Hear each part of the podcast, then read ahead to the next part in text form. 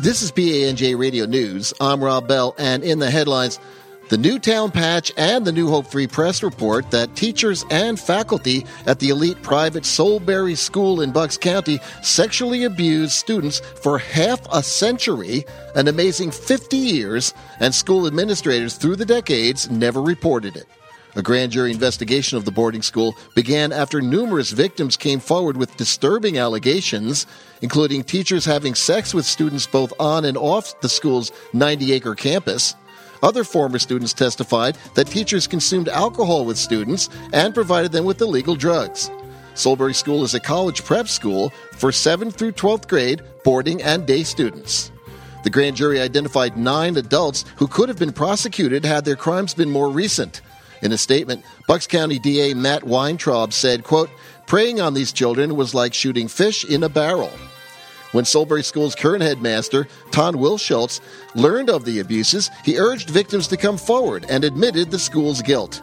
Now, new policies have been instituted, including implementing stronger policies for reporting allegations of sexual misconduct. The grand jury has further recommended drug and alcohol testing for faculty and staff, zero tolerance campus drug policies, hiring added security for boarding students, and immediate termination of a faculty member where there is a founded allegation. The Bucks County District Attorney's Office says the statute of limitations bars prosecution in all but one case, and the victim in that case has declined to pursue charges.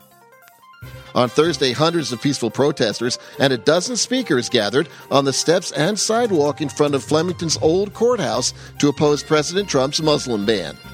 TapInto.net reports that a few Trump supporters were also seen carrying banners in the predominantly Republican county.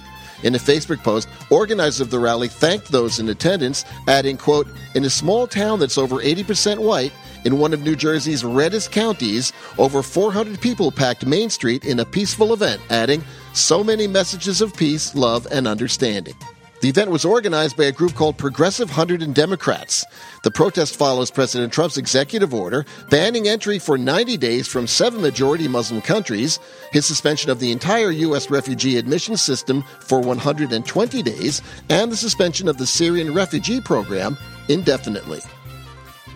PANJ Radio Update. This Super Bowl weekend, Rock on Radio with Danny Coleman presents the music of Danny Rongo.